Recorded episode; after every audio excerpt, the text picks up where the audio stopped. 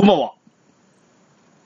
えっ、と、ドアラジの方、2週間、ちょっとお休みさせていただきました。えっ、と、理由はですね、えー、まず、えー、お盆休み前後なんですが、あの、うーん、だいぶちょっとゲーム、うー一本大掛かりなやつをやってました。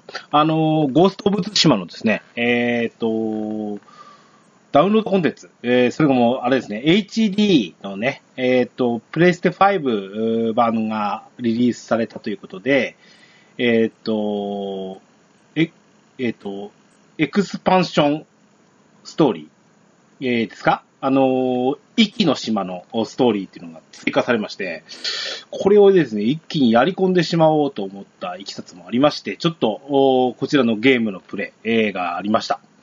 えー、他にもですね、別のゲームを始めてみたりもあるんですが、実は大きな理由の一つにですね、えー、プラモデルを作っていたということもあります。あの、ツイッターではね、あの、いろいろと、お上げたところではあったんですが、えっ、と、ちょっとお目当てのガンプラが、えー、買えなかった、あそろあの、売ってなかったという理由もありまして、何かでもお盆休みに何か作ってみたいな、なんて思って、えっ、と、物色してたところ、ちょうどあの今、あの漫画でフート探偵を読んでる影響を持ってですね、えー、仮面ライダーダブルのプラモデルが出てるんですね。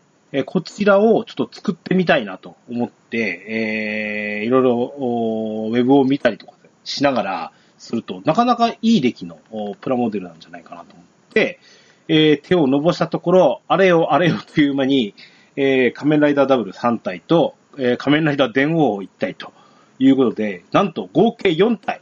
いや、しかも1体は今現在進行中でなんですけれども、作っておるところです。えーっと、そんなにね、難しい塗装等々はしないで、えー、作っておるんですけれども、あのーこれがよくできてまして、実はあの、フィギュアみたいのってのはあまりこう、欲しくないというか、買いたくないというか、えー、あの、もちろん手に入るものはいいんですけど、その、あえて作るものを作りたいなっていうのがあって、えっ、と、ちょうどいいコレクションにもいい大きさのモデルの大きさなんですけども、こちらを作ってみたら、ちょっとなかなか出来がいいなということもあって、えー、まとめて作ってみたいなと思って、えーやっているいるところです。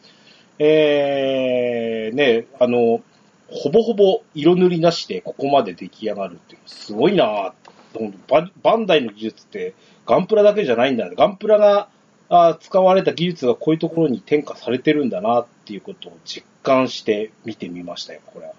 はい。あの、仮面ライダー大好きな方ね。あの、えっと、他にもね、この、えっと、フィギュアライズスタンダード。つまり、フィギュアを作るみたいなイメージらしいですね。えー、他にもあの、ウルトラマンシリーズ、それから、ドラゴンボールシリーズなんかがだいぶ、あの、充実してんじゃないですかね。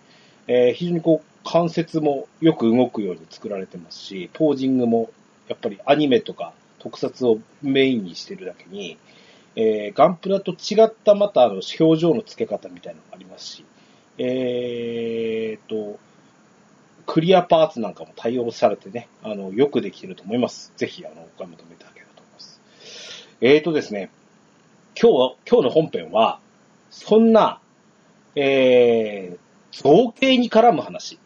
まあ、私の場合は、こういうその、キットとして売られているものを作るっていうことを、割と好き、好んでやってるところはあるんですが、えー、今日本編でお話しするのは、ゼロから作るというこ。えー、ドラ、ドアラジでも結構この造形関係、えー、創作関係のおゲストさんっていらっしゃったんですが、今日の方もなかなかな面白い方揃っております。ぜひ、えー本編お楽しみにお聞きいただければと思います。それでは参りましょう。オープニング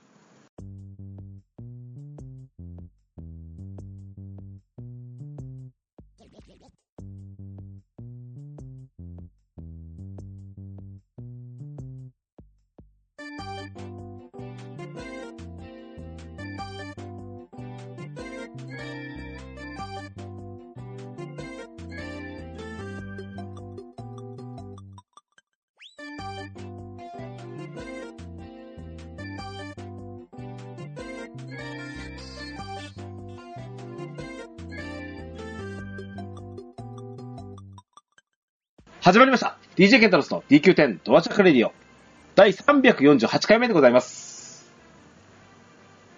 この番組は私、DJ ケンタロスがオンラインゲームドラゴンクエスト10のプレイをもとにドルワームスタジオキーステーションにアストルティア全土のみならず全国のドラクエ10プレイヤーとドラクエプレイヤーと創作、えーファンにお届けしたい、えーゆったりまったりと語り倒すポッドキャストです。改めまして、こんばんは。えー、お久しぶりでございます。ちょっとね、2週飛んでいた、し、えーしてしまいました。あ今日はですね、面白い話できんじゃねえかなと思って、えっ、と、収録に臨んでおります。えー、今日ですね、えっ、と、オープニングトークでお話ししました。あー私はね、その、プラモデルの話をしましたけれども、その、創作。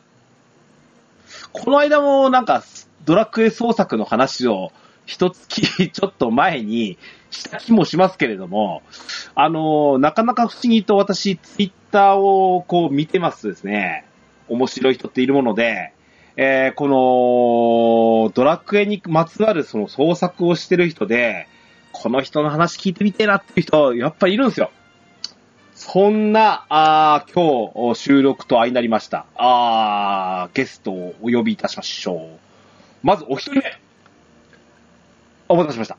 つぶさんです。どうぞ。どうも、こんばんは、チャムです。はじめましてよろしくお願いします。よろしくお願いします。はい。えっ、と、ちょっと、えっ、と、もっと詳しいご紹介をすぐ後でね、お、おお伝えしましょう。はい。もう一方お呼びしております。えー、アミさんです。どうぞ。こんばんは、アミと申します。よろしくお願いします。よろしくお願いいたします。はい。お二人とも今日ね、えっ、と、初の、実はご対面。私もですし、お二人も、お二人ともそういうことですよね。はい、そうです。はじめまして。はい。よろしくお願いします。えー、今日何を喋ろうかっていうことで、ここでお話ししますけれども、実はですね、このお二人には共通点がございまして、あのー、ドラゴンクエスト関係の、おまあ、作品を作っておられるんですが、どちらの方も、えっ、と、素材をいろいろ、あの、あるという話を以前のドラ、ドアラジの中でもお話ししたんですけども、お二人とも粘土を使って創作をされると。ということで、お二人ともよかったですね。はい、そうです。はい。はい。えー、そんなこんなで、ちょっとこの人らにお話聞いてみたいな、ということが、私のお発端で、えー、最初に実はね、チャムさんの方におお声をかけてですね、ちょっと出てみないかと、いうお話をしたところですよね。はい。で、ちょっといろいろね、なんか、えっ、と、出店等々があるあるので、えー、ここまでずれ込んだということもありましたが、それが、まあ、こう過ごしたというか、そのおかげでというか、あーもう一方、同じ年度、年度お造形をされている方をはい。オファーするきっかけにもなりましたので、ちょっとお二方のその、作りの違いなんかも今日はね、お聞きしてみたいなぁなんて思っております。はい。いうことで、えーちょっとね、あの、おおそれぞれの作品と、それから、ひね、ひそ多分その作品から出てくる人柄みたいなものも見え隠れするようなインタビューになればなと思っております。なるほど。はい。えー、いうわけで、チャンさん、アミさん、お二人ともよろしくお願いいたします。はい、よろしくお願いします。お願いします。DJ ケンタロスのドアラジはい、えー、本編でございます。はい。えっ、ー、とね、今日ね、えっ、と、なんだっけ、題して、ドラゴンクエストお粘土創作部というタイトルをつけましたけども、はい。えっ、と、この粘土。粘土って私一口に言いますと、いわゆる幼稚園とか小学生の時使ったぐらいのイメージしかないんですよ。ここ、はいここ数年内で粘土いじったことってあるかいねと思うぐらいですよね。そ、そ、そんなんじゃねえのかな普通の一般社会人の人って。そうですね。子供とかがいたらね、子供のやつでなんかちょっといじってみるかってなるかもしれないですけどね。あの、模型の時使うパテっていうのは確かにそれに近いような部分はあるものの、そうね。そうじゃねえよなっていうところですよね。あれは造形というのはもうもうちょっと手を込んだ模型をしないとやらないでしょうから。と思ってるんですけど、えーっとね、えー今日お二人ともですね、えーっと、ツイッターのご紹介を先にしておきましょうかね。なので、えーこちらのツイッター、アミさんのツイッターを先に見ておきますけども、えーっと、こちらの、おー見ていただきますと、えーっと、写真がかなり多いですよね、アミさん、これ。はい。うん。こちら見ていただくとどんなものを作ってるのかなっていうのが、あの、見て取れると思いますので、ぜひご参考いただければと思います。はい。はい。というわけでね、じゃあ、あの、先にですけど、あのー順、お二人の順番でお聞きしたいなと思ってます。はい。先にちょっと、アミ、アミさんの作品と、お作品、あの、制作工程みたいなもはい。のを、お、お聞きしてみたいと思います。はい。はい。えーとね、あの、さっき私がその最初に言った粘土の話をしたんですけど、はい。これってさ、私、そう言っ今言ったような、いわゆる、あの、幼稚園児とかが粘土細工で遊ぼうかなっていうような、えーものではないわけですよね、これって。そうですね。自分が使ってるのは、ダイソーの樹脂粘土なので、ダイ色がついているうん。状態の粘土を使ってます。ダイソーの樹脂粘土？ほな、あの、すぐ買いに行けるレベルですよ、これって。そうですね。店舗さえあれば、そして、当然、ダイソーイコール100円ってことですか、これ。そうですね。ああなるほど。ではない。なるほどね。うーん。あの、もっとね、なんか、専門的なものっていうか、なんか、特殊なものを使ってること、そうでもないと。うんうん。これうん、樹脂、樹脂粘土って一口に言うんですけど、さっき言った、その何ですか、えっ、と、例えば何ですか？しょし幼稚園がでやる粘土細工さ、油粘土ってやつですか？グリーンのやつ。ググリーンでいいんですかね？グリーンですね。あれとは全然違うっすよね。そう、そう。うん。素材の触った感じとか、そういうのがやっぱりケンタロスさんは聞きたいのかな？うん。えー、なん、なんだろうな。どんな違い？すいません。一つの特徴はあれですよね。まず、油粘土はほっといても固まらないけど、多分アメさんが使ってる樹脂粘土は？どうだろう、固まる。あなるほど。固まるっていう意味でいくとね、それではこ今度逆に言うとね、紙粘土っていうのを使ったことあるわけですよ。そうですよね。あの、小学校の時とかさ、あの、瓶に、あの、紙粘土を巻きつけて、ペン立てを作るとかやったじゃないですか。やってねえかなやりました、やりました。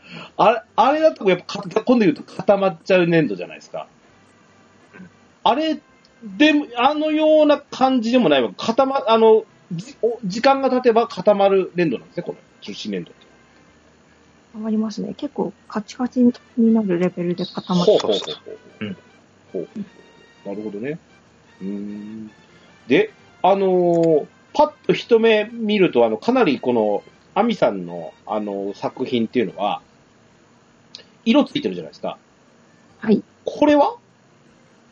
これは、その、売ってる状態の粘土に、はい。そもそも白、赤、青、黄色と、こういろいろ色がうん。もうすでについてるものが売ってるので、うん。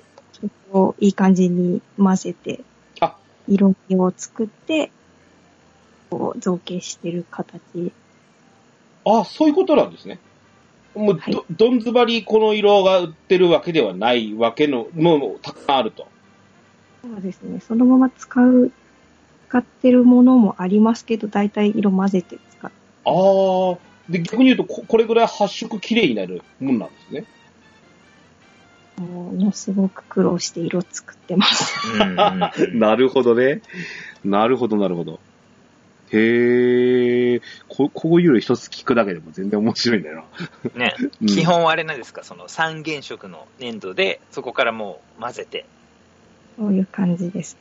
えらく色鮮やかなものもあれば、あのーなんだろうな、実に絶妙なその、茶色い色とか出てる場合もありますし、この辺も色混ぜてるってことか。混ぜてる、混ぜてますね。へえ、なるほどね。うん。で、えっ、とね、えっ、と、アミさんのツイッターリンクにもありますし、これもちょっと、あの、えっ、と、チャンネルの方を貼っておきますが、えっ、と、わ見せていただいたのが、その、制作工程の、その、なんですか、動画、YouTube の動画を撮っておられるんですよね。はい。はい。なので、すごくこう、手元が、なんていうのが、き、あのーで、どうやって作ってるのかっていうのが、すごく、あれは何いくらか当然早回しですよね。そうですね。ですよね。うん。いや、それにしてもなんか、着々となんか作ってこられる動画だもんで、流れるようにできてるうんあすごいであ、すよね。、これあれ、もう誰でもできるんちゃうんかなと思うぐらい綺麗に作っていくんですけど、そんなわけはなく、お恥ずかしい。いやいやいやいやいや。で、そのね、動画を見ながらちょっと気づいたんですけど、あのね、えーっと、えーっとね、参考までになんですけど、これはい、ズバリの動画貼った方がな。あの、ナスビナーラを作られた動画を拝見したんですよ。ありがとうございます。うん。でね、あのーナスビナーラって、これ、いくつかのこう、なんか、色、紫系と言いながらも結構なこう、何種類かの色があって、で、はいそれをこう組み合わせてパ、あの、部品を作っていく、うーように見え、見てたんですけど、はい。この、その、なんでしょう。えっ、と、例えば、えっ、と、ボディの紫と、はい。ああの、ひょろひょろの腕と足の紫、薄い紫と、それからこのヘタの青っぽい紫とが3種類作ってあって、で、それをこう、部品のようにこう、く、部品を作って組み立てていくみたいな、イメージでいいんですか、こ感じですかね。最初に、まず色を、色の、うん色の、なんて言うんだろう、塊塊を作っちゃってれ。、はいはいはい。でそこからこう、パーツごとにこうちぎって、うん。形成形していって、うん。つけていくっていう。あで、これ、例えば、ナスビナーラ1個作るのに、パッとこう、このキャラクターを見たときに、これとこれとこれとこれ作れば大丈夫だって思う、パッてひらめくんですか、こで目とかれ。うん。手とかそうそうそうみたいな。そうそう。うん。そうですね。この色でこれを作ってっていうのが。へー大体じゃあもう、アミさんの中にパーツのノウハウが出来上がってるみたいな感じなんですかね。えーそれ、それはまたちょっと、あとちょっと、モンスターごとに。だ、だけど、だけど、だけど、例えば、あの、先ほど言ったように、これ、ほっといたら固まるんでしょ？固まりますね。固まっちゃうってことは、あのーこれ、ある程度のスピードで作り上げないといけないわけじゃないですか。そうですね。あ、ってことは、これ、この、なんか部品作りって言うけど、一口に言うけど、そう簡単でもねえなって私は今感じたんですけど。ある程度固まってから作った方が楽な時もまだ柔らかいうちに作っちゃった方がいい時があるので、へー。モンスターによりますけど、なるほど、なるほど。あの、た、例えばですけど、あの、ナスビナーラの頭のペロペロってのあるじゃないですか。これも、あの、作っておられましたよね。頭、あ、へ、下手にくっついてるそうそう、くるくるってやつ。作りましたね。これ見てた、これ、え、こんな簡単にできんのかいなって思いながら見てたんですけど、細い、ね、あれを作って、遅い。くるくるっと。これも、だから、あの、いわゆるなんか、あの、粘土状だったらへたれちゃうと思うんですよ、これ。紐状にしちゃったら。これも固まっちゃってるってことですよね。そうですね。くるくるっと巻いた状態で固めて、うん。動かしても大丈夫なようあにして、ー、へー。なるほどね。手前のさ、お化けトマト、あの、今、どあの、静止画のやつも見てるんですけど、お化けトマトとか細かいじゃないですか。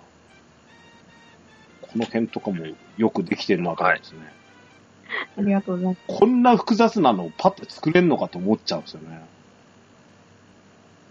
うん。ですね。まあ、人が、うん。資料をめちゃくちゃ見ながら作ってるので、なるほど。なるほど、なるほちゃんとね、野菜三重視のシルクハットとか、シルクハットじゃないな、帽子まで作ってるど。もんああ、テンガロンハットとかシルカーとかありますね。はいはいはい。うんあの、ボックススライムの動画とかね。あこれ、あの、あ時間も短いんで、パッと見たんですけど、ツイッター上では。こう、うんこれぐらいだったら俺できるんちゃうかなと思いながらも、多分かなり早回ししてるし、多分俺そんなにうまくできないと思う。俺なんたって図画工作2なんでね。そうなんですね。うん。いやー、芸が細かいなとは思いますね、これの。うん。あとは、うん。あ、あの、この、えっ、と、粘土の話からなんですけど、この、うーんと、ツイッターを見てると、ハサミとかピンセットとか、ああとなんだっけ、これが気になるんですけど、この、えっ、と、7月のやつなんですけど、この間買ったやつむちゃくちゃ使えると、これ何を、何の道具なんですか？これ。ピンセットこれ。ピンセットかな？うん。ピンセットっぽく見えますね。えらく細いですかこれ？先がすごい細くて、うん使いやすかったんですよね。ええなんかお高そうなイメージ。そう、このピンセットは100均ではない。あ、そうですよね。そうだろうね。あの、プラモデル用も、なんかやたらと高いやつあるんですけど、何が違うねんと思いながらも、多分、売ってるやつって結構、部品挟むとピンセットでけえなって感じることあるんですよ。うん。で、力入ったら、ピーンって飛んでってどっか行っちゃう。あ飛んできますよね。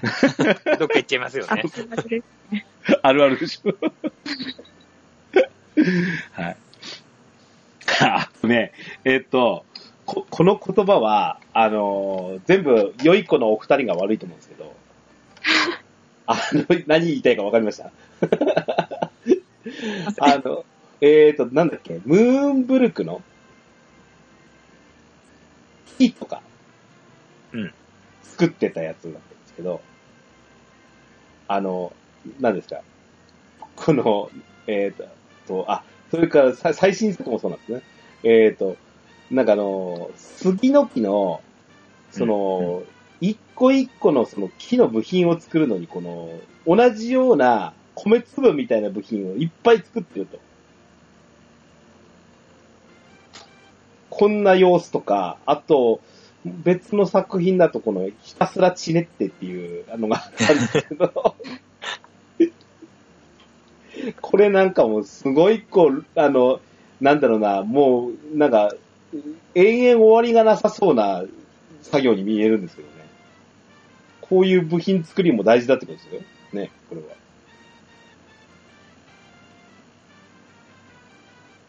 この、なんだろうな、つねり、あの、つねりを作るみたいなやつをが見えてたんですけど、な、これ、こういう細かい作業も必要なんだろうなと思って見てたんですよね、私は。でも、杉木は、うん。ひねってないんです。あ、そうなんですか、これ。そうなんです。これで何？どうやって、これ、これけ削ったというか、何か？これ、あの、円錐？円錐、うんはいはいはいはい。への下が丸くなってるはいはい状態の、あはい。れを作って、で、ハサミで切っていったんです。こうぐるーっと、周りを。え、これこんなになるんですか？なりました。すごい。へー。へー。アミさんのすごいところって、その、粘土だけでほとんどその情景とか木とかその背景とかも全部粘土で作っちゃうとこがすごくて、ね、さっきケンタロスさんも言ってたけど、その、私初めてアミさん見たとき、多分水槽のやつを作ってたんですけど、うん。なんかうんそう、下に砂を引くんですよね。で、まあ私とか普通にその売ってる模型用の砂をザーって巻いて一瞬で終わらせるんですけど、神谷どうかのやつでしょ？そうそうそうそうそう。だからまあリアルにできるし、簡単なんですけど、うん。その時アミさんはなんか粘土を伸ばして、なんか蕎麦みたいなのを作って、それを米粒みたいにちぎってそこに巻くっていうことをやってて、うん。このこの人変態だなって思いました。この、なんですか、軍隊ガニとかの、その、底の砂ってことですこうん。れ。え？ちょっと、アミさん失礼ね、本当に。いやー、あの、変態だなと思いますね、これは。変態やなって思いました。ちょでも頭おかしいと思いますね。っと頑張りすぎやろって思いました。当然ですけど、これ何？あの、えっ、と、水はレジンなんですか、これ？水がレジンですね。ええー、あえー、えー、すごいな。え、極力何？あの、他の素素材は使わない方向でいく感じできるだけそうですね。逆に言うと、そうでないものってどれなんですかって言いたいんですけど。ああ、確かに。えミニソイミニ水槽で言えば、あの、周りの水槽部分とか。うん。ここれ、これ、なんか樹脂かなんか作ったら大したもんだと思うけど、こそれぐらいはいいんじゃねえですかねって思うんですけど、例えば金属の針金使ったりとかもしない。あ、それはちょっと使ってます。あ、あ、そうなんだ。使ったりもしてます。ああ、な、なるほど。さっきのさ、例えば、ナスビダーラの頭のペクロリンっていうのとか、別に粘土じゃなくてもって思ったりするんですけど、ああ。普通に粘土使っちゃいましたね。へえ。すごいっすよね。うん。この、いや、こ、それはひ非常にこだわりですよね、これね。うーん。こういう、そういうのを聞きながら見ると、さらにちょっと面白みが出てくるんです確かね、これね。うん。あの、実にその、アミさんは女性ならではというか、その、あの、モンスターの、その、うんセレクトする、セレクションするのもですね、割とその、あの、可愛い系というか、はい。とは言いながらね、あまりスライムを作ったりしてないのもすごいんですけどね。普通じゃた物足りない普通ススライム作っちゃうかなとか思いながらも見てるんですけど。うん。あの、ほ他のキャラクター結構作ったりもするんですけど、これって例えば、あの、これを作ってみようっていうところから、どれを作ってみようみたいなそのモデルを決定させるまでって何か自分の思いみたいなのって働くんですか？こモデル決定。れ。うん。テーマに沿ったモンスターをうん。調べて、作れそうだな、ああ、なるほど。作ろうって決定します。えーそこに至るまでって、例えばなんですか、じ、あの、これをこうしてみたらいいだろうとか、実験とかも含めてやっちゃうみたいな。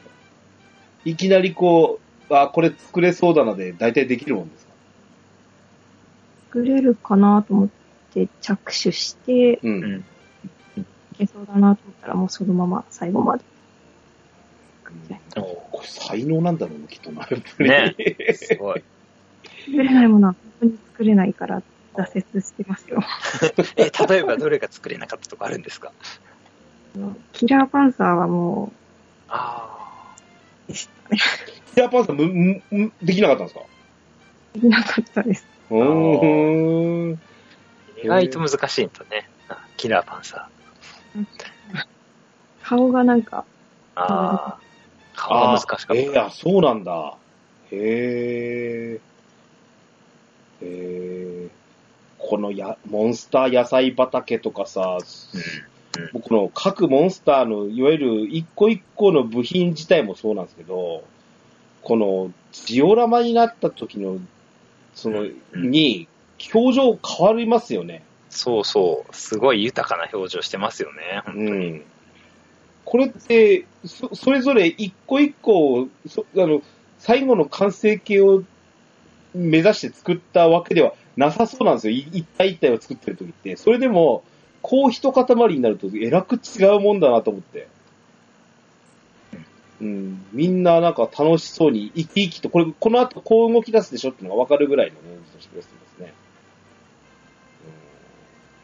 なんかそう、アミさんがこう、作ってる間に、モンスターの会話が始まったりとか、そんな感じなのかなと思ったりするんですけど、こいつとこいつを喋らせてみようみたいなのが、作ってる間に思い浮かんだりするのかなと思って、いつも見てるんですけど。これあるのかな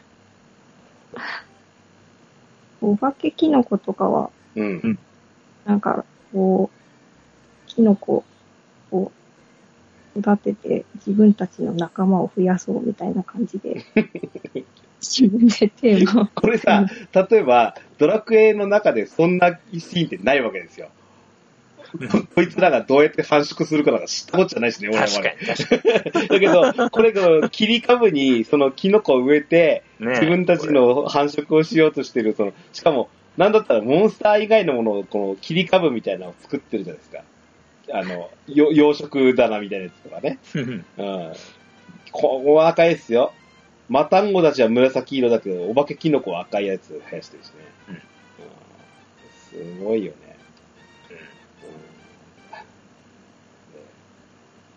これ、あの、角度が変わったから分かったんですけど、あの、えっ、と、ベビーサタンがいるとこの上の木があるじゃないですか。これ葉っぱ一枚一枚書き込んだんですかこれは、ここれすごくねっすかこれ。ね、細かい。一個一個これは作ってから貼り合わせてる感じなんですか？一枚葉っぱを作っていますね。すげうん、変態だな、これは。ね。やっぱり変態。うん。なんてわからなくなっちゃうと思うんですけど、うん。で枚数数えながら作ったんですよ。すごい。え、すごいな、それ。550枚ぐらいあります。あ、この塊にですか？すごい。朝もそんなに、だから、うーん。なるほどね。おいうん。あの、えっ、と、なんだろうな。えーあの、どうしてもドドラクエのも、まあ、モンスターを作りましょうってなった場合って、あの、原作の鳥山明さんのモンスターの絵っていうのがベースに当然なるわけだと思うんですよ。うん。でも、あの、ツイッターとかで、あの、他のその、絵師さんとか、見ててもそうなんですけど、そういう風な鳥山明ベースでありながらも、やっぱりそれざ、それなりの作家さんの癖というか、創作家さんの癖みたいなもので、その味付けを行われると思うんですけど、アミさんのこのモンスターの表情って、非常にこう独特な 感じにも作られてるじゃないですか。で、またね、とっても、あれ、お俺的に好ましいというか、いや、この表情作れるかいなとかって思うんですけど、この、特にね、この、えー、角度を変えた時の、さっきの、お化けキノコ。これはね、鳥山明を超えてると思ってるんですよ。すごい。超えちゃった。すごいな。こんな顔描けないけどな。あ、ちなみにね、これ下伸ばして、これ、なんですか、甘い、甘い息？吐いてるやついるですか、マタンゴみたいなやつ。入ってる。これは、これ、粘土じゃないっしょ、さすがにこれは。これは、綿です。これそうですよね。で、でも、中に、あの、毒っぽく、なんか、中、中に入れてますよね。紫色の何かね。こういうの芸細かい。うん、見えますもんね。芸が細かい。うん。でここれを履いてる時の顔がこれですからね。こう、これを作ってる時のアミさんがちょっと、ちょっと見、見たいぐらいの感じはありますけどね。確かに。これでも偶然なんですよ。この顔ができたのが。ここができたの。目の位置がちょっと高い違いになってそう。そうそうそう。こうラリってる感じがすごいなとそう、ラリってる、ラリってる。互い違いについちゃって、はい。あれ？おこれでもいいかもしれない。えー、なるほどね。あとね、表情、あのー多分あ、アミさんのキャラクター性が大いに出てるかなと思うのは、さっきのあの、ムーンブルクのシリーズ？の、俺あの、えっ、と、どこだっけ？えっ、と、上の方にいる、あ、違う、横にいるアークデモあ、でも。ン。うん。これね、鳥山明の絵ではないんですよ。完全に。このね、なんだろうな、うん、アークデーモン感があるんだけど、あの、アミさんのテイストが大いに入った感じあと、バズズ、上の、木の上にいるバズズね。うん。この憎たらしいけど憎めないような感じのバズズが出来上がってんのは。これ凶悪な顔しますよね。うん でも。でもちょっと愛くるしい。後ほど話すんですけど、あの、あ、アミさん、ドラクエ10は、今、今、なんかちょっとプレイされてるらしいじゃないですか。そうですね。このバズズっはて、バズズって、うんとはいチャムさんとか私とかがもう初期の頃やってた頃に、最初出てきた時のはい。バズズって、もう凶悪だったんですよ。凶悪。強敵オブ強敵でしたよね。うん、本当ね。に。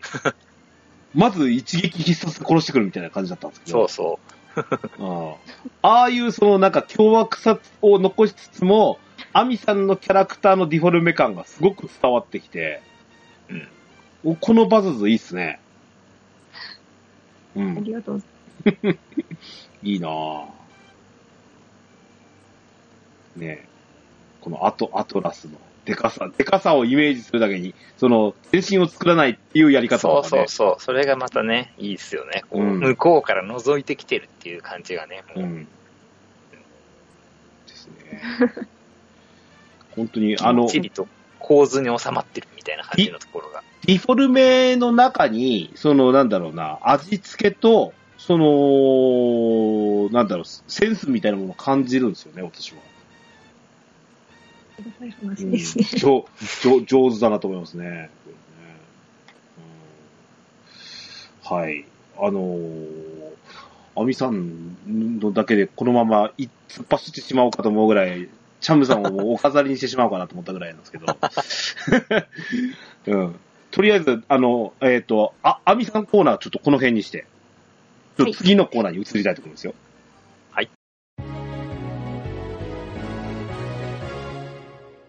はい、続いて、もう一方のチャムさんの方。はい、どうあのーもよろしくお願いします。はい。ひ比較するために、同じことをちょっと最初のうちは聞いていこうかと思うんですけど、はい。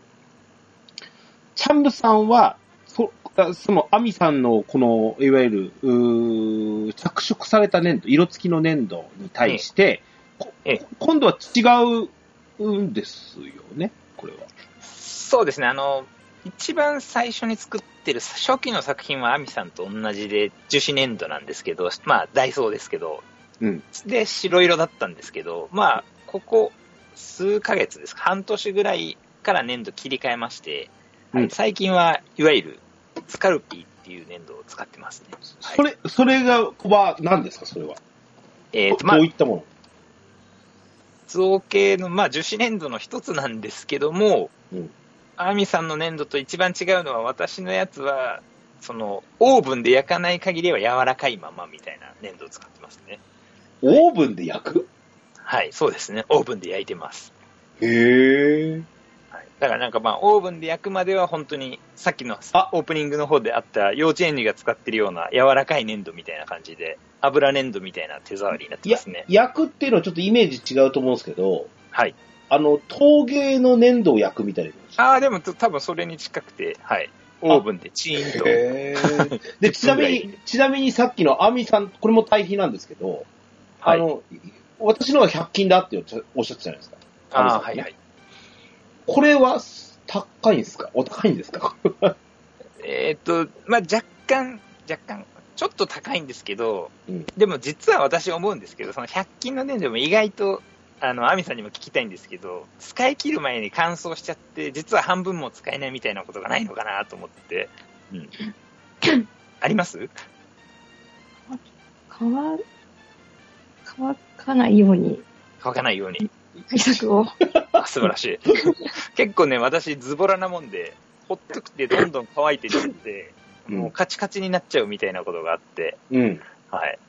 なんで、まあ、それを考えると、ちょっと、そこまで高くはないのかなっていう感じはしてますけど、ほっとっても乾くことはないんで、使う分だけラフに使えるっていうのはメリットかなと思います。これは何どこで買えるんですか？このスカルこれはでももうインターネットで、最近は、もちろん模型屋さんに行けば売ってますけど。模型屋さんに売ってるのさ、なんか、イメージ的にはなんか、うん、なんか芸術家が使いそうな感じなんですけど。ああ、でもまあ、元はそんな感じなのかもしれないですけど、ね、画材屋さんとか。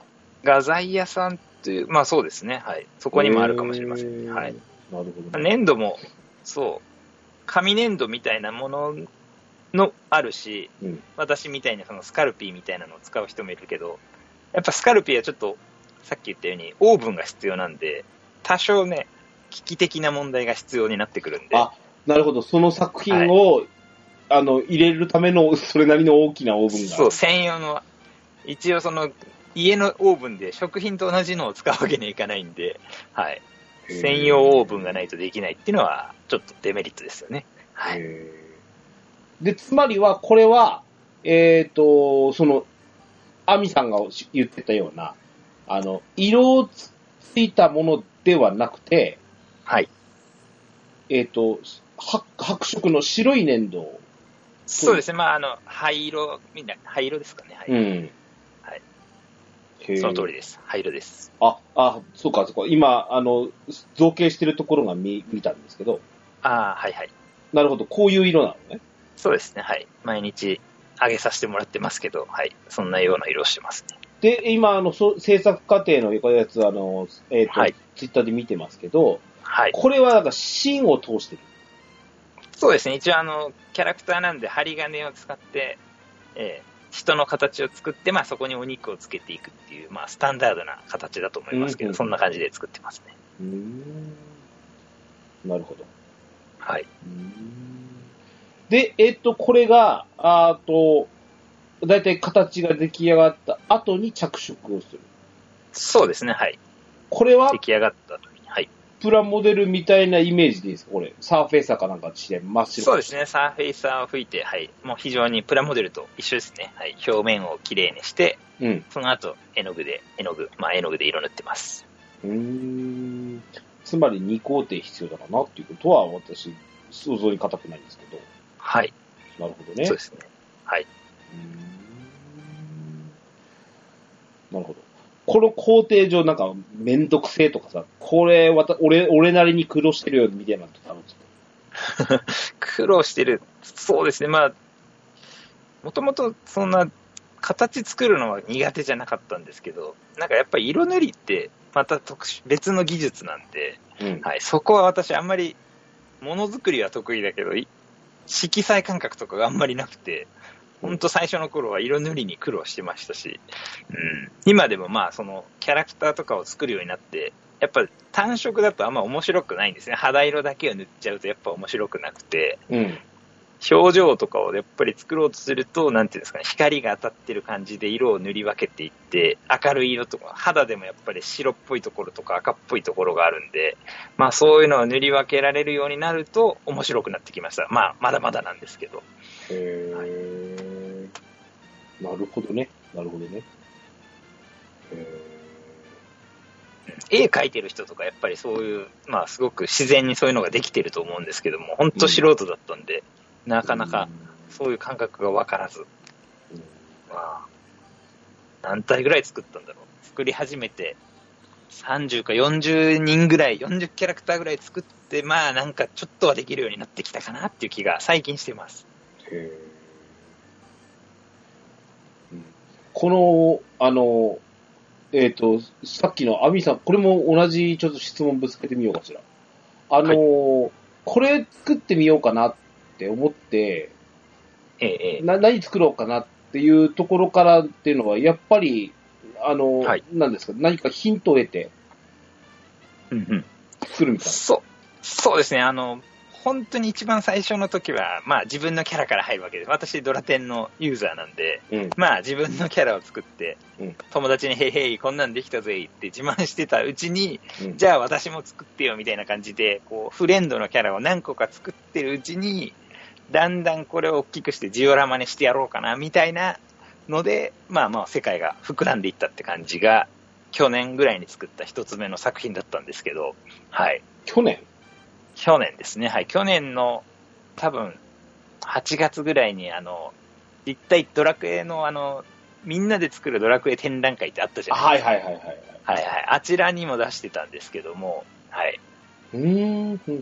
そこにまあ、たまたまなんですけど、その前から作り始めていて、まあ、はい。そこに出したりしてましたね。はい。へで、まあ、キャラクターってやっぱりでも結構、なんかその、イメージが固まっちゃってるから、はいその要はまあ、まあ、その、こういう、ね、人気キャラを作るって結構難しくて、ーうん。似てないとなると、まあ結構まあソース感なんで、まずは最初はやっぱり、あんまり似てなくても怒られないフレンド とかのキャラをこそこそと作ってたんですけども、で、それを1年ぐらいやってから、まあなんとなく形とかが作れるようになってきたんで、今年作ってたのが、そのまあいわゆる NPC っていうか、うん。勇者アンルシアとか、うん。まあサンマ王とかそういうのを作ってもまあ似せられるようになってきたかなっていう、多少自信がついてきたんで、うん。そういうものを作り始めたっていう感じになってます。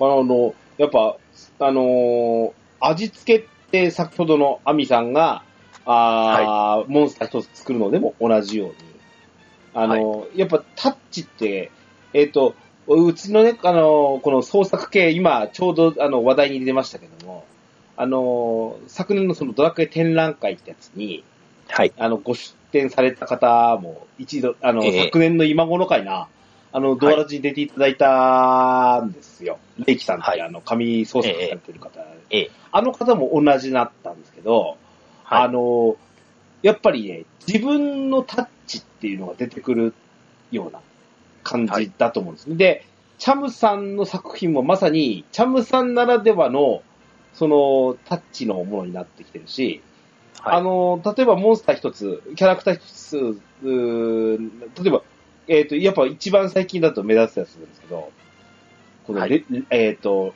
レジバルス。はい、レイジパルスですね。うん。あのーまさに、この、えっ、と、ドラクエ10の魔界、バージョン5が終わっはい。たからこそとも言う、思ってるんですけど、はい。おーこの造形なんかのその、ホラーテイストな感じとか、はい。まあ、まあ、今回、その、魔界だっていうのもあるんですけど、はい。やっぱ、このほ、あの、味付けみたいのが、ちょうどうまくいってるのかな、なんて気はしますよね。そうですね。まあ、あの、キャラクターはあんまり崩しにくいんですけど、うん。まあ、その、いわゆるクリーチャーですよね。その、うんモンスターって、まあ、ドラクエのモンスターって、アミさんとかを見てるとわかるんですけど、すごく、まあ、鳥山先生のさ、まあ、作風が結構キャッチーなのが、一つ受けてる理由だとは思うんですけど、うん。うん。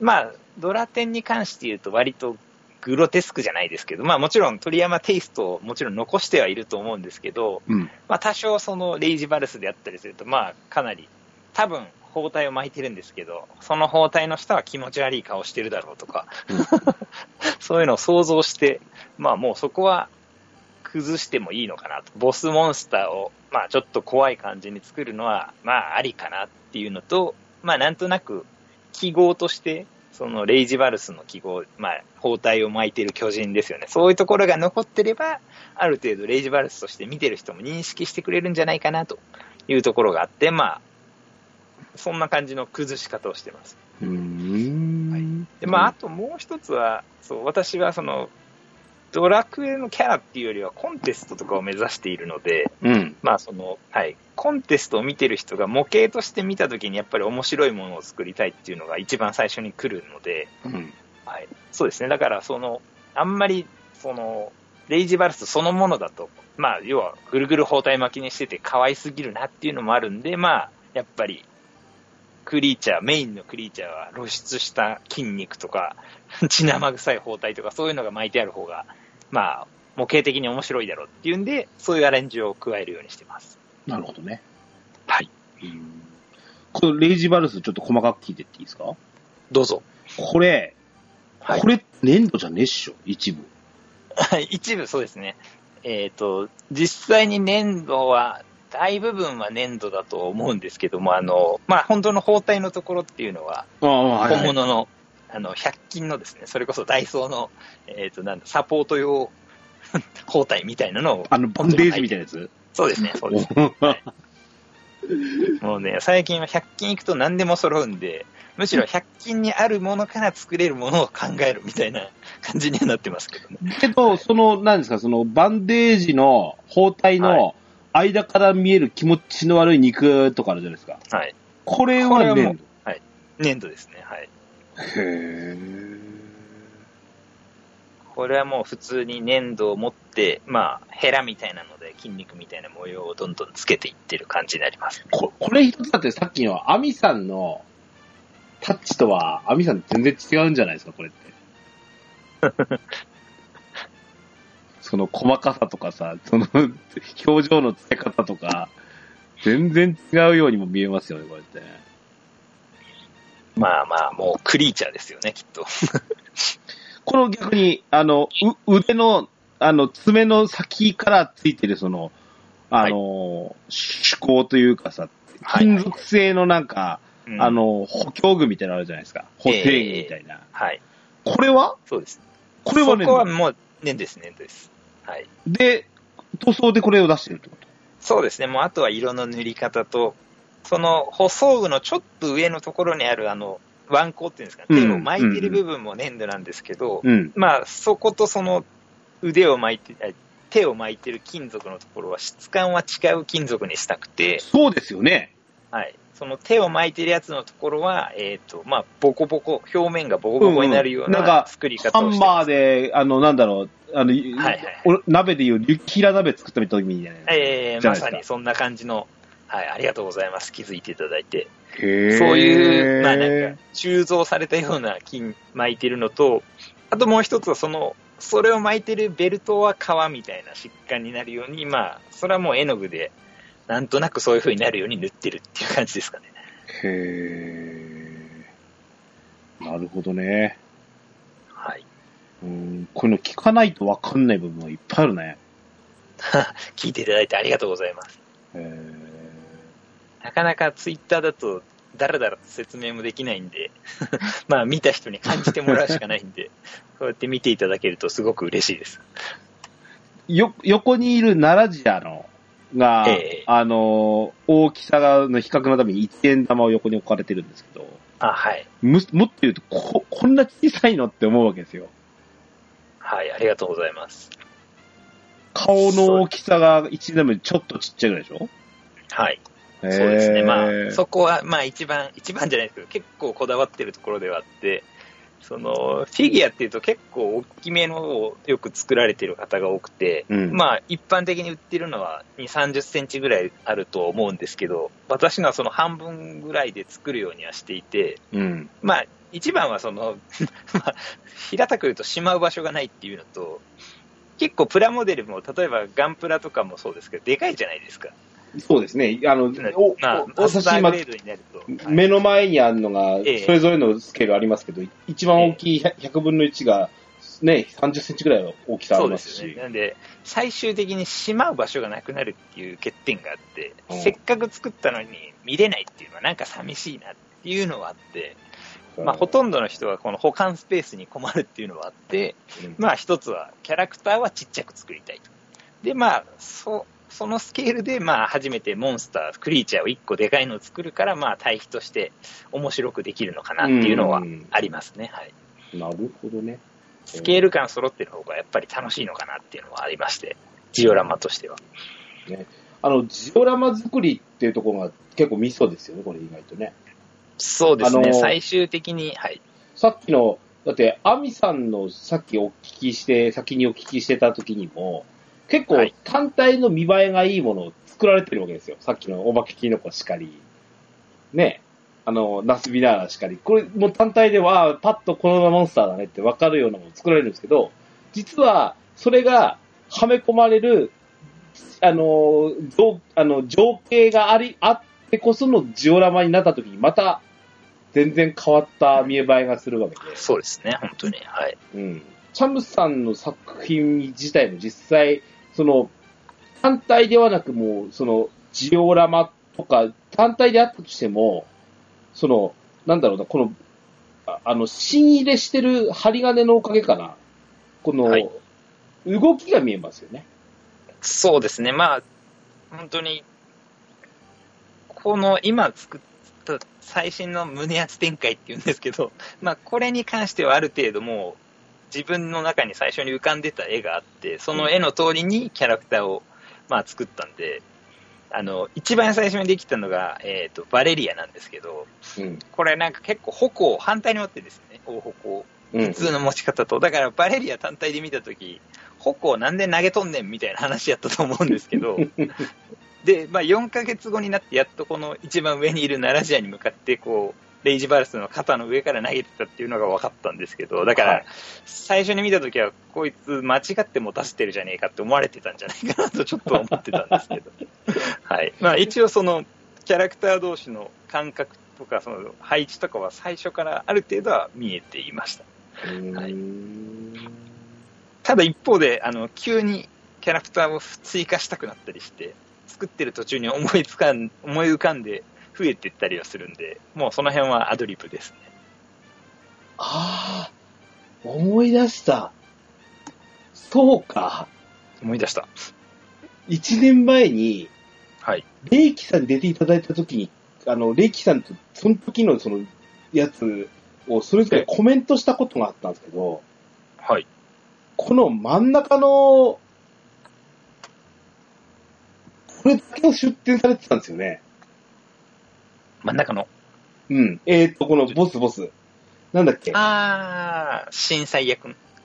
じゃのかなないくて、え、あの、これじゃないの？俺間それじゃないかな違ってたらごめんなさいね。大丈夫です。1年前に出したのは結構でかくて、偶然なんですけど、レイキさんと同じ、あ、新最悪だったんだっけ？そうなんですよね。もう、まあメインモチーフにしたジオラマを出してて、はい、そうなんですよね。そうか、そうか。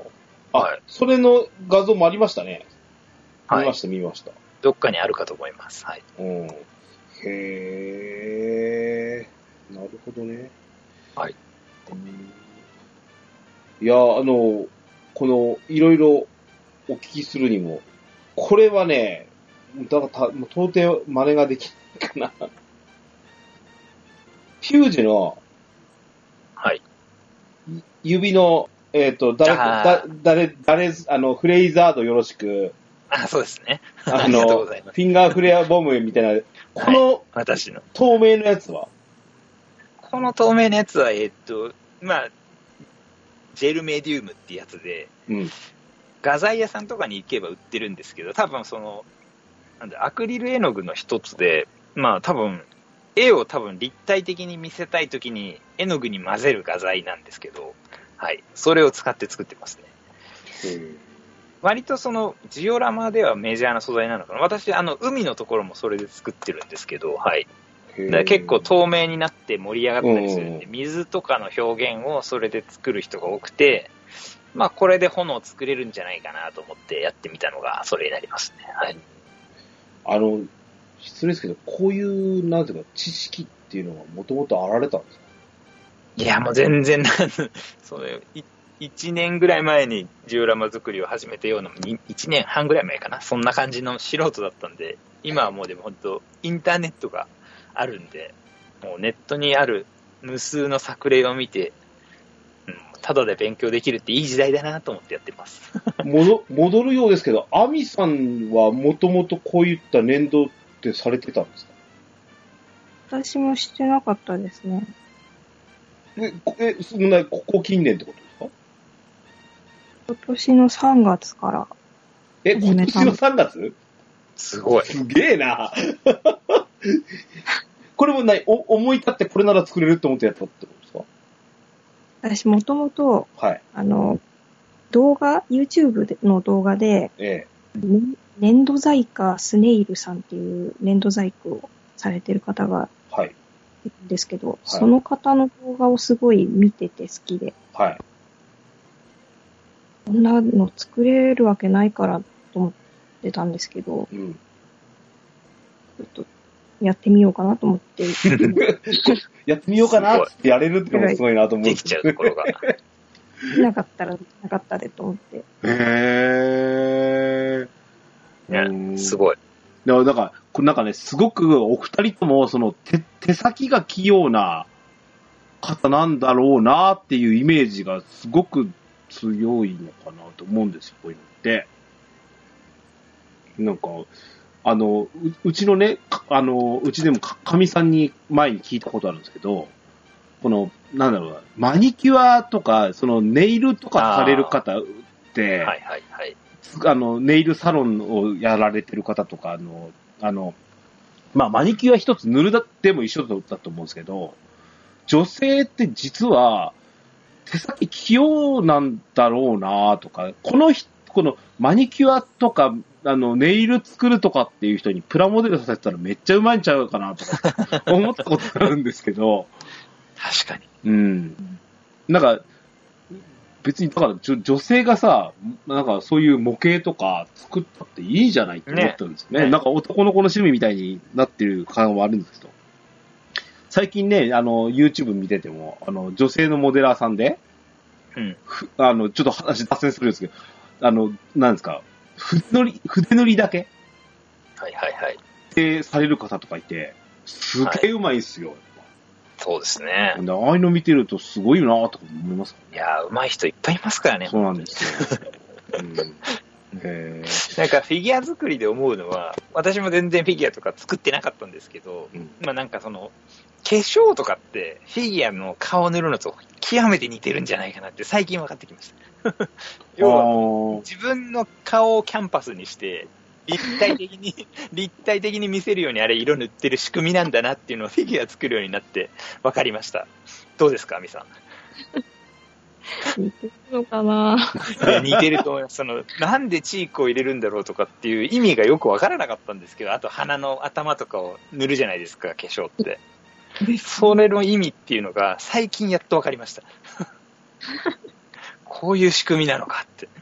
めちゃ感心しました。うん、いや、お 俺、プラモデルもね、全部塗装したりしないで、はいはい、はい。部分塗装とかなんですけど、うんうん。どこをどういう風に塗ると綺麗に見えるかなとか、あの、はいはいはいある種ごまかしとかも必要なんですけど、そこをどうするとごまかせるかなとか、ことも、あの、なんか考えながら塗るようになったりしてて、今、はいはいはい今手持ちの塗料で出すにはどうしたらいいかなとかね。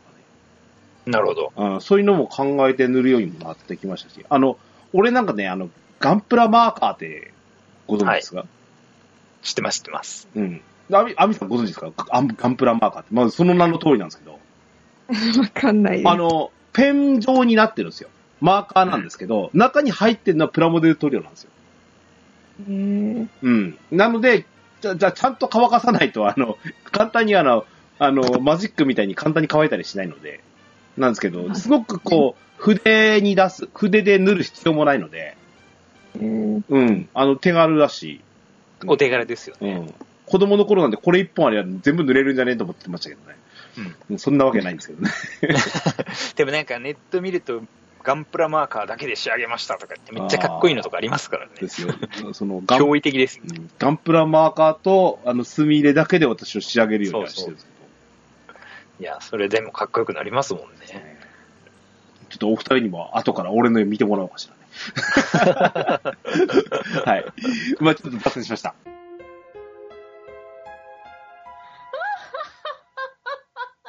ドワラジー。えーっとね、えー、ちょっと佳境になってまいりましたよ。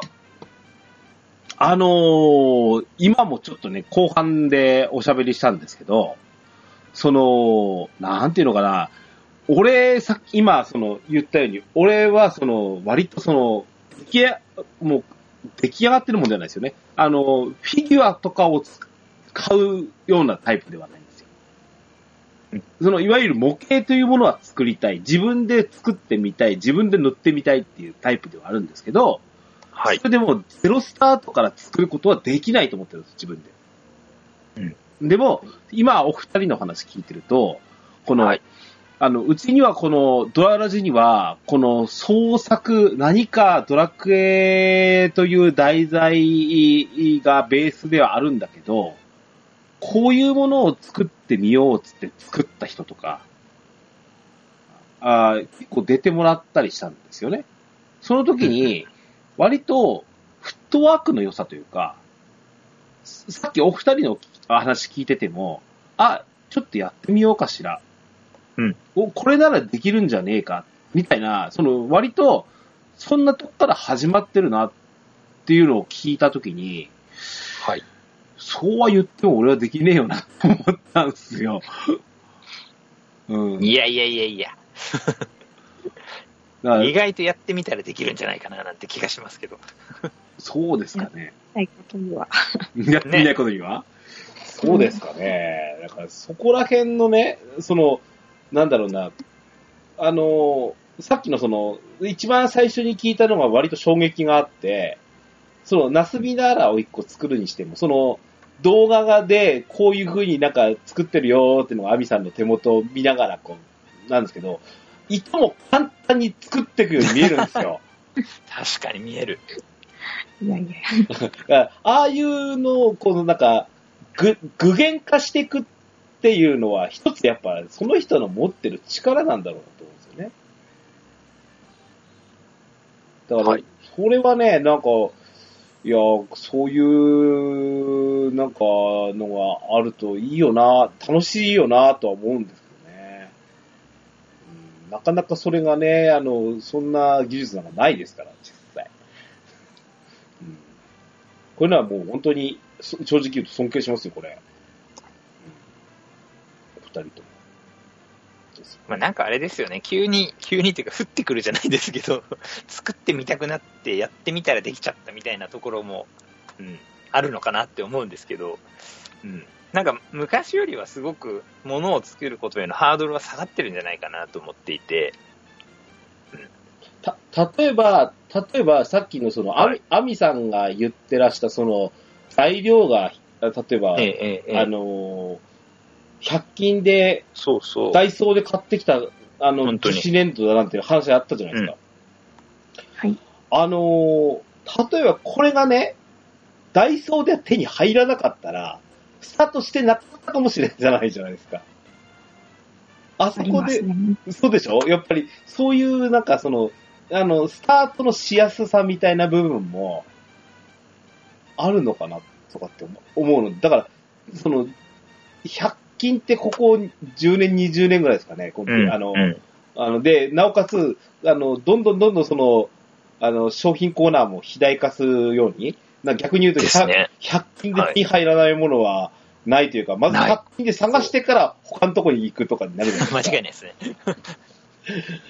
うん、道具一つもそうだと思うんですけど、そういう、なんか、スタートのしやすさみたいなところも、大いにあるのかなっていう。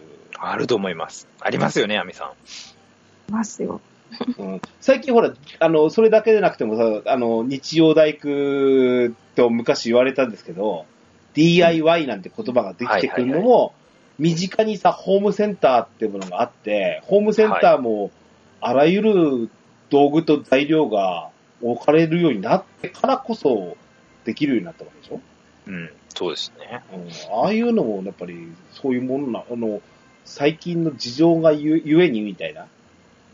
なんか最近の100均はもうモデラーを殺しに来てるとかよく言われてて、あの、塗装の持ち手ってわかります？あの、洗濯バサミでプラモデルのパーツを挟むようなやつとか、はいはいはいはいはい。そういうのが100均に売ってたり、あと、模型を磨きやすいスポンジヤスリとかも売ってるんで、ああ、もうなんか、うん。モデラーをターゲットにしてるんじゃないか説が結構あるんですよそれ別にさ、当然プラモデルコーナーなんかなくて、あれ、はいキッチンコーナーにあるんですよね。磨き、磨きスポンジとかは。そうですね。でもなんか最近、ちょっと、模型コーナーみたいなところがありますよね。あーですね。なさあの、例えばコスプレイヤーさんなんかも、やっぱ御用達ですからね。100均なんてね、ああ、そうなんですね。うん。そういうことも聞くと、ああ、いい時代になったんだろうなって気がいや、本当に。だから、すごく昔よりトライしやすい時代にまあ、見本もね、それこそ、まあ、これがアミさんの動画を見て作ってみようって思う人がいるかもしれないし、うん。ね、いいお手本がいっぱい転がってますからね。あ、あのね、お、俺のツイート、あの、ちょっと遡ったり、あの、今週なんか見てもらうといいんですけど、あの、水曜日に、ええトラッキーの映像を使うんですよ、私。はい。あの、チリンチリンって言って、チリンチリン。あの、トラッキーの動画を、あの、画像を使うんですよ。はい。うーんこれ実はうちのかみさんが作ったやつでして。えあうん。ちょ、ちょっとあれかな、あの、上げてみようかどうですか？ー、どこに出るんやろ あった。か？あ、本当や。すごい。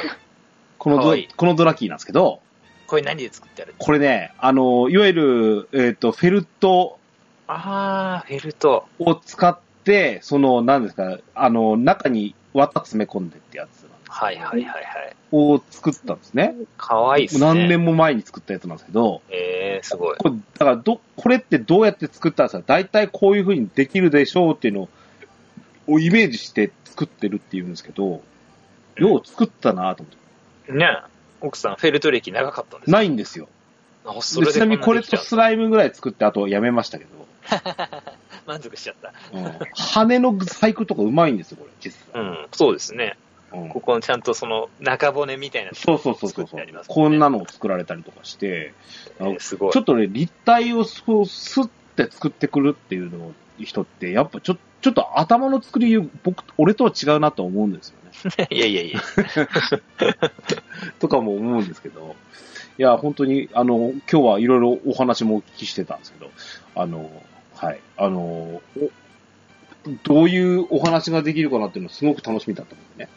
うんはい。もう一つちょっといろいろ、ちょっとこの最後のコーナーなんですけど、お聞きしたいなと思ってるところなんですけど、あの、このせっかく作った作品、うん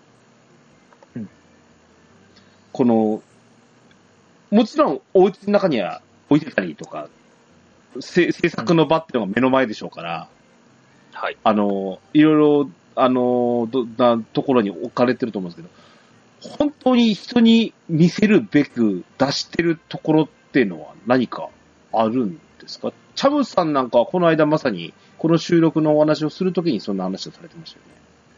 ああ、そうですね。私は、あの、まあ、さっきも言いましたけど、もともとは、その、まあ、一番最初は家族に見せるんですけど、でも、家族に見せるだけじゃやっぱり物足りなくなってきて、うん。で、もともと家の近くに、えっ、と、イエローサブマリンさんっていう結構、まあ、全国展開されてるプラモデル屋さんがあるんですけど、そこのプラモデル屋さんが毎年、そのコンテストをやってるっていうのは知ってて、うん。まあ、10年ぐらい見てるだけだったんですけど、まあ、ちょっとどうせ作ったし、そこに持って行ってみようかなみたいなところがあって、まあ、その、やっぱ模型って、その、見てもらってなんぼかなっていうのがあって、どうしてもインターネットだと、その、ファン、ファン、ファンアートじゃないですけど、ガンプラとかだと、まあ、ガンダム愛好家がたくさんいるんで見てもらいやすいんですけど、うんなかなかこう、マイナージャンルで作ってる人の作品って、目に留まらないことが多かったりして、うん。そう、そういうのもあるんで、あとはまあやっぱり、そういう実際の場で見てもらえる場所があるっていうのはすごくいいことだなと思っていて、私個人としてはそのコンテストを推しているっていう感じですね。はい。これは1年に1回？1年に1回ですね。ただ、家サブさん自体は全国にいっぱいあって、うんまあその店舗ごとに結構やってますね。まあ私の一番近くの店舗は大宮本店さんなんですけど、うんまあ、ジャンルごとにありますね。だから、あの、ガンプラ部門だけのやつが年末とかにもあったりしますけど、一番大きいのはその8月の、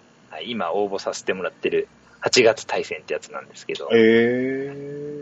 はいこれはもう、で、まあ、ノンジャンルで創作ありで OK ってこえっ、と、そうですね、基本は3ジャンルになってて、はい。えっと、ガンプラ部門っていうのがもうあって、大体そこにやっぱり作品の半分ぐらいはやっぱガンプラを持ってくる人が多くて、で、それ以外にスケール部門ってやつですかね、あの、いわゆる戦車とか、戦闘機とかね。あ飛行機とか、そうそう。戦艦とか。あと車とか、うん。そう、スケールプラモデルっていうのが、まあ、ちょっとそこはやっぱ少ないんですけど、まあ、やっぱり根強い愛好家がいるんで持っていく人がいて、それ以外が、まあ、私の出しているキャラクタープラモデル部門なんですけど、へまあ、プラモデルって言いますけど、まあ、自作フィギュアでも何でもいい、ジオラマでも何でもいいよっていう部門なんで、まあ、本当に去年初めて、もう多分異色だったと思うんですけど、他の人はやっぱロボットとか。美少女フィギュアとかが多いんですけど、うん。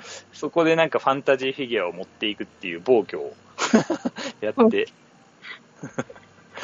他に他にはなかったですね、やっぱりファンタジーの作品っていうのは。珍しかったのかなと思うんですけど。はい。そういうので、まあ、で、実際にまあ、他の作品と要は、キャラクターの人気とか、ドラクエの人キャラクターとしてではなくて、まあ、模型として評価してもらえるっていうのはすごく意味があることなのかなというふうに私は思ってます。なるほどね。はいアミさんは、このドラクエの創作関係って何か、さっきの YouTube なんかはまさにね、いいい人目に触れる機会だとはもちろん思うんですけど、うんうんこれを実際にこう、どっかに置いてもらってるとかってことはあるんですか？そういうのはないですね。もったいないですね。ただただ今作品が邪魔でしょうがない。邪魔。こうなの場所がね、もやっぱり。いや、それならそれで言っても、もらってって言ったらもらってくれる人絶対いますけどね。こんなクオリティの。確かに。ね、うん。ねうん。そうなんですよね。やっぱ物を作ると場所の限界があるな、確かで。そうですね。い、い、そうん。さっきの言ったように単体だけではないですからね。うん。うん。そうなんですよね。ってことは、えっ、と、あれですか、アミさんは、例えば、やっぱり、ツイッターとかに上げて、見てもらってるっていうのは、現状的には。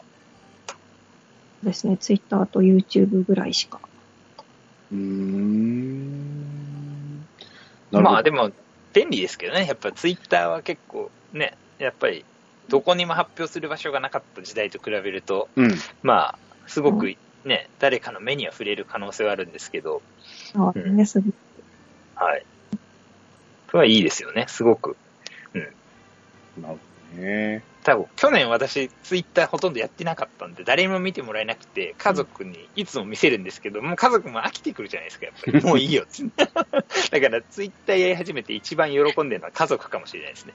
もう、もうお前の作品見飽きたからって 言わなくて済む。すごいねって言わなくて済むから。そうか、そうか。いや、うん、あの、とてもなんか、その、あの、ヒヒーロー、まあ、うんやっぱりツイッターはツイッターで、ぶまあ本当に便利だし、広がりもあるし、はい。あの、今日ここうやってドアラジってこのリスナーさんをもとかを中心に、えー、なんかを聞聞き、聞いていただける方がまたいればですね、あの、いろいろこんな活動してる、うちのそのドアラジっていうのは、そのなんか、あのえ、ドラクエをベースにはしてるんですけど、こんなんして楽しんでるよっていうことをこう知ってもらうみたいなことをしたくて俺はやってるので、はい。いや、ぜひともなんかね、こうやってなんか、ひ人に、人目に触れることの機会をはい。増やせればなっていう気はします。ああ、ありがたいですよね、本当に。うんやっぱり最初の壁が見つけてもらえないっていうのはやっぱりあって、なかなか 思い悩んだりはするところがあったりするんで、ね、誰かの目に留まるっていうのはすごくいいことだなって思います。はい。お二人、あの、最後の今日締めですけど、はい。あの、次、これ作る、作ってます、作りますとか、これ作りたいとかっていうのを聞いてみたいんですけど、アミさん、何今、はいなんかこう、構想があるとかなんかないですか？これから作ろうと思ってんのは、一応ドラクエ10の、うん。お？なんていうんですか、イベントコラボ？コラボイベント、うん。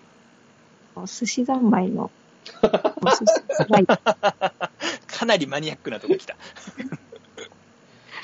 の間ね、公式が画像を発表してたので、はい。可愛いなと思って。そっから、公式のもののネタ以外を考えて勝手に 作ろうかな。へえ、なるほど。ちょっと期待してますね。あの、あの、なんでしょう。お、お寿司のネタって、この樹脂粘土とすげえ相性が良さそうな気がしますよね。うまくレモン絡めて。ま、ま、またあれじゃないですか。ち、ちねりの生活ですか、これ。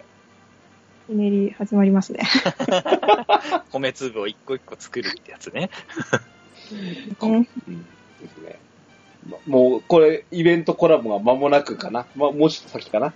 あだと思うんですけど。うん。あれか、えっ、と、いえっ、と、11月に、えっ、と、バージョン6が発売するので、その前までには、多分、このイベントコラボがあるのかな多分。目玉としてあるんじゃないかと思いますので。うん、じゃあそこまでにぜひちょっと合わせて、ね、これ、あの、公開できれば面白いんじゃないですかね。ね。今回もあれですかね、釣りコンテストと連動するのかなそう、そう、そうらしいですよ。ああ、そう。うん。アミさん釣りやってます？閉じてやってます。あ、すごい。ので、はい。アミさんも、じゃあ、寿司三昧コラボね。すごい。チャムさんは？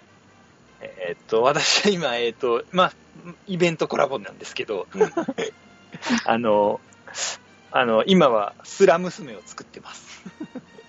スラム娘。はいはい。はい。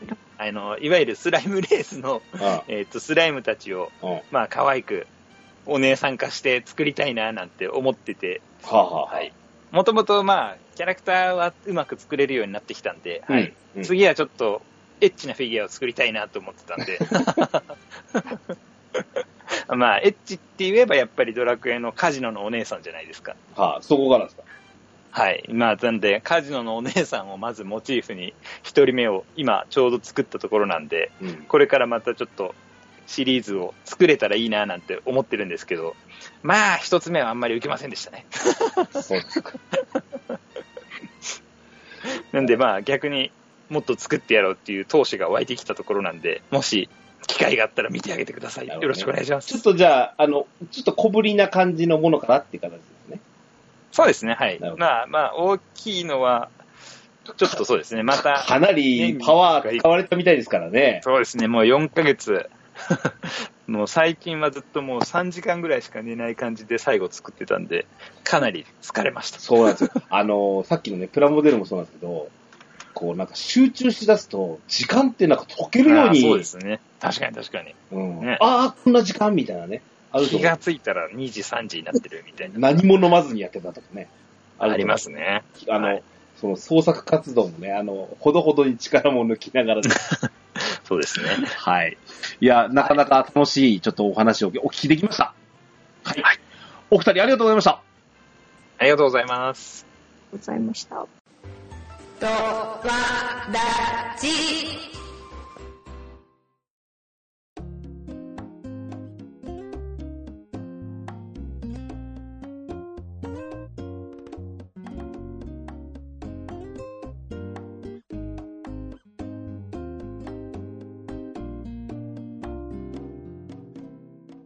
はい、エンディングでございます。はい。えー、改めましてお二人ありがとうございました。はい。あのーエンディングトークの、それは、それはそれで導入なんですけど、さっきあの、ちら、ちらほらっと聞こえてきた話なんですけど、アミさん、その、ドラゴンクエスト10。はい。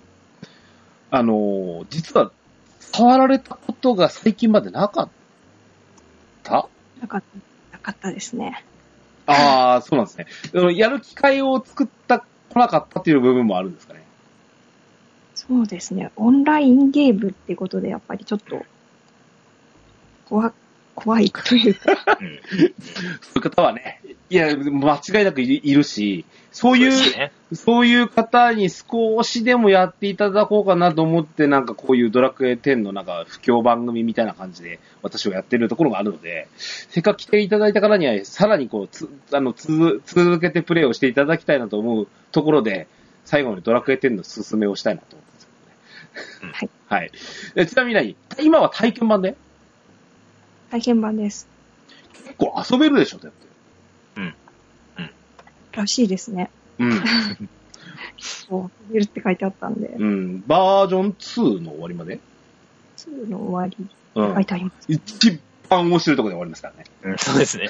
なんかそれ言うとなんか最後までやるのにダメみたいな感じしちゃうけど。まあね、本当盛り上がるとこですよね、うんやっぱりね。そうなんだ。ちなみに、あアミさんは、例えばスマホでゲームする、その、なんですか、趣味みたいな逆に言うと、その、スマホでやるのは別にいいんでしょうけど、スマホのゲームで課金しちゃうなんていう人で、なんですか？ひょっとして。ああ、課金はしないですね。あ、無課金でやっちゃう感じ？課金。ああ、なるほどね。あの、無論何、パチンコ行ったり、爆チンもしたりしないでしょ？し あの、えっ、と、あれですよ。あの、私いつも言ってるんですけど、あの、そのタバコを二つ我慢するとできるんですよっていつも言うんですよ。うん、もしくは、その課金を1000円我慢するだけで、ドラクエ10って遊べるんですよっていつも言うんですよ、私は。なので、いや、あの、本当に、あの、いわゆる、深々と、その、なんですか、オンラインゲームとしてやるっていうのは、最後の最後の手段で俺はいいと思ってて、この、バージョン5が、あの、今完結した、今ちょうど今だからこそ、なんかこのストーリーだけをこう追っかけてやっていただくっていうチャンスは、こう、誰しもには味わっていただきたいなっていうのはあってですね。あの、ストーリーはね、あの、シリーズの中でも最高峰に多分いいと思いますし、ぜひ、アミさん、このままお続けいただきたいなっていう、布教をして、エンディングを。うん。あの、正直言うと怖いんでしょ？ず、怖いブズブズ足を作っていくのが。違う。沼ですからね、沼、言ったら。あうんないです。あの、ひ一つだけね、あのーあの、一つ、あの、大きなメリットとしてね、あの、この、何、年度造形としても、あのードラクエ10の図鑑あるじゃないですか。モンスター図鑑。うんめ、あの、360度見れますし、動きも見れますし、便利ですよ。確かに。そういう勧誘の仕方。医療として。うん。あの、すごくそのなんだろうな、やっぱ、あ、アミさんのモンスター造形の、その、なんか上下左右からいろんなところから、この、捉えて、このモンスターでパッとわかるように作られてるって、そういうところをちゃんと見てるんじゃないかと、私は思ったんですね。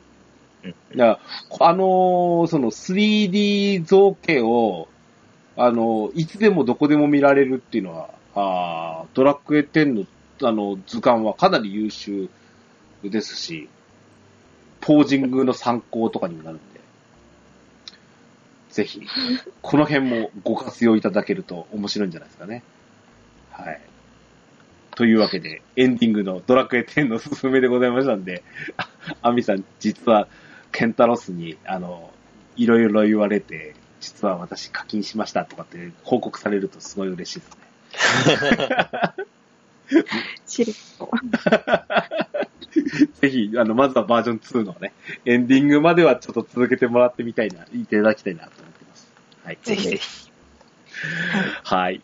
引き続きですけど、あの、ちょっと、えっ、と、えっ、と、うちのサポート仲間、このゲストに来ていただいた方に、あの、皆さん、あの、特には、初めての方には、あの、感想をいただいておりまして、エンディングの方で。先に、えっ、と、じゃあ、アミさん。はい。今日あの、ドアラジに、いきなりの、こう、ここ近日中にお誘いをしてですね、ほぼ快諾に近いような形で、えー、いただいたんですけど、今日、あの、ご参加いただいた感想などいただけたらと思います。あ最初お話が来た時はうん、とても驚いたんですけど、うん。こんな話なかなかないと思うので、参加させていただきました。かなり貴重な経験をさせていただいたと思っております。はい、ありがとうございます。あのね、せさっきも、あの、そこの、披露、披露する場っていうのが、ツイッターとかに YouTube だっていうこともああるんでしょうけど、自分のものってこう、ど、喋るっていう機会ってなかなかひょっとしたらないのかもしれないなと思うので、ちょっとうんうん。ちょっといろいろ聞けたのは楽しかったですね、私もね。はい。続いて、チャムさん。はい。はい。まあ感想いただいて。私、はい、かなり古参のドラクエ10プレイヤーで、まあ、ドアラジ自体の存在はすごく知ってたんですけれども。ありがとうございます。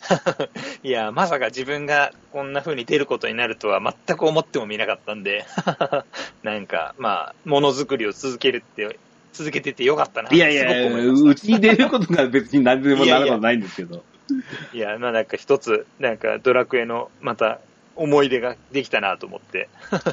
そうですね、ドラクエ10自体すごく一番好きな、まあ一番やったゲームですしね、大好きなゲームなんですけども、はい、その中でまた一つ思い出ができて、で、まあそうですね、その、先ほどケンタロスさんもおっしゃってましたけど、やっぱりなんか見てもらえる機会っていうのが少しでも増えると、なかなかね、クリエイターってやっぱり繊細な心を持ってるんで、意外とすごくね、見てもらえないとか、そういう見つけてもらえないっていうのを気にする人が多いんだと思うんですけど、うん。ね、こうやって見つけてもらえるっていうのはすごくいいことだし、まあ、なんていうんですかね、続けてれば、いつか誰かの目には止まる気はしたなっていうのがすごく今回もよくわかってて、まあそんなんで、だからコツコツ続けててよかったなと思いますし、今日はもちろんすごく、えーね、ケンタロスさんの流浪な喋りで、はい、楽しかったです。はい、どうもありがとうございます。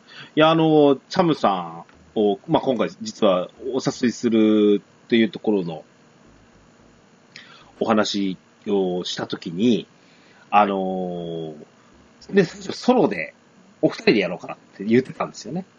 はい。で、もう一人欲しいんだけどさっていうご相談をしたのがついぞこの間だったよね。ええで、ええそれで、この人知ってますか？みたいな感じで、アミスさんを話したところ、それいいんじゃねえですか？って決まって、アミさんにオファーして会いになったっていうのが、すごくこう、トントン拍子で進んだので、早かったですよね。うん。で、アミさんにはひょっとしたらももちろんこれ、お断りされるかもしんねえなって思ってたんで、はい。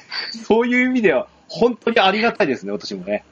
こうやって、あの、この、しかも同じカテゴリー。あの、前回、多分お二人に聞いていただいたかと思うんですけど、前回の創作会っていうのは、ビルダーズと 3D プリンターっていう全くまた違うやつがやられたりしたんですよ。だからええ今回ね、同じカテゴリーででも全然違う作り方みたいなね。この違いが出せたのは今日のなんか面白いトークが聞けたかなと思ってて。うんはい。あの、それぞれになんか、しあの、私も刺激受けましたし、お二人もそれぞれになんか、ああ、こうやって作ってるんだっていうのが分かったり、あの、それはそうだろうなって分かってたけど、聞くまでは気づかないこともあったみたいなのもあると思うんで、はい。うん、とてもなんか楽しいトークができて、私も、あの、本当にお二人に感謝しております。はい。はいぜひ、あの、また、あー機会作ってですね、あのーはなんでしょう、こんなんできたんですけど、つってね、あのー ご参加いただければと思いますので。はい。はい。お二人ありがとうございました。ありがとうございました。ありがとうございました。番組へのお便りをお待ちしております。メールアドレスは、ドワレディオ、アットマーク、gmail.com、dowaradio、アットマーク、gmail.com、こちらまでお便りください。簡単な番組の感想などは、ツイッターで、ハッシュタグ、ドワラジをつけてツイートしていただくと大変嬉しいです。スマートフォンポッドキャストアプリ、Spotify、Amazon Music、YouTube 版はベストセレクションを展開しております。ゲームしながら、家事しながら、通勤通学のお供に、ぜひドアラジを楽しんでください。バックナンバーもいっぱい。DJ ケンタロスの DQ10 ドアチャックレディオは毎週配信です。それでは、今日も良いアストルティアゲームライフを。お相手は DJ ケンタロスと、チャムと、アミでした。またお会いいたしましょう。さようなら。さよなら。さよなら。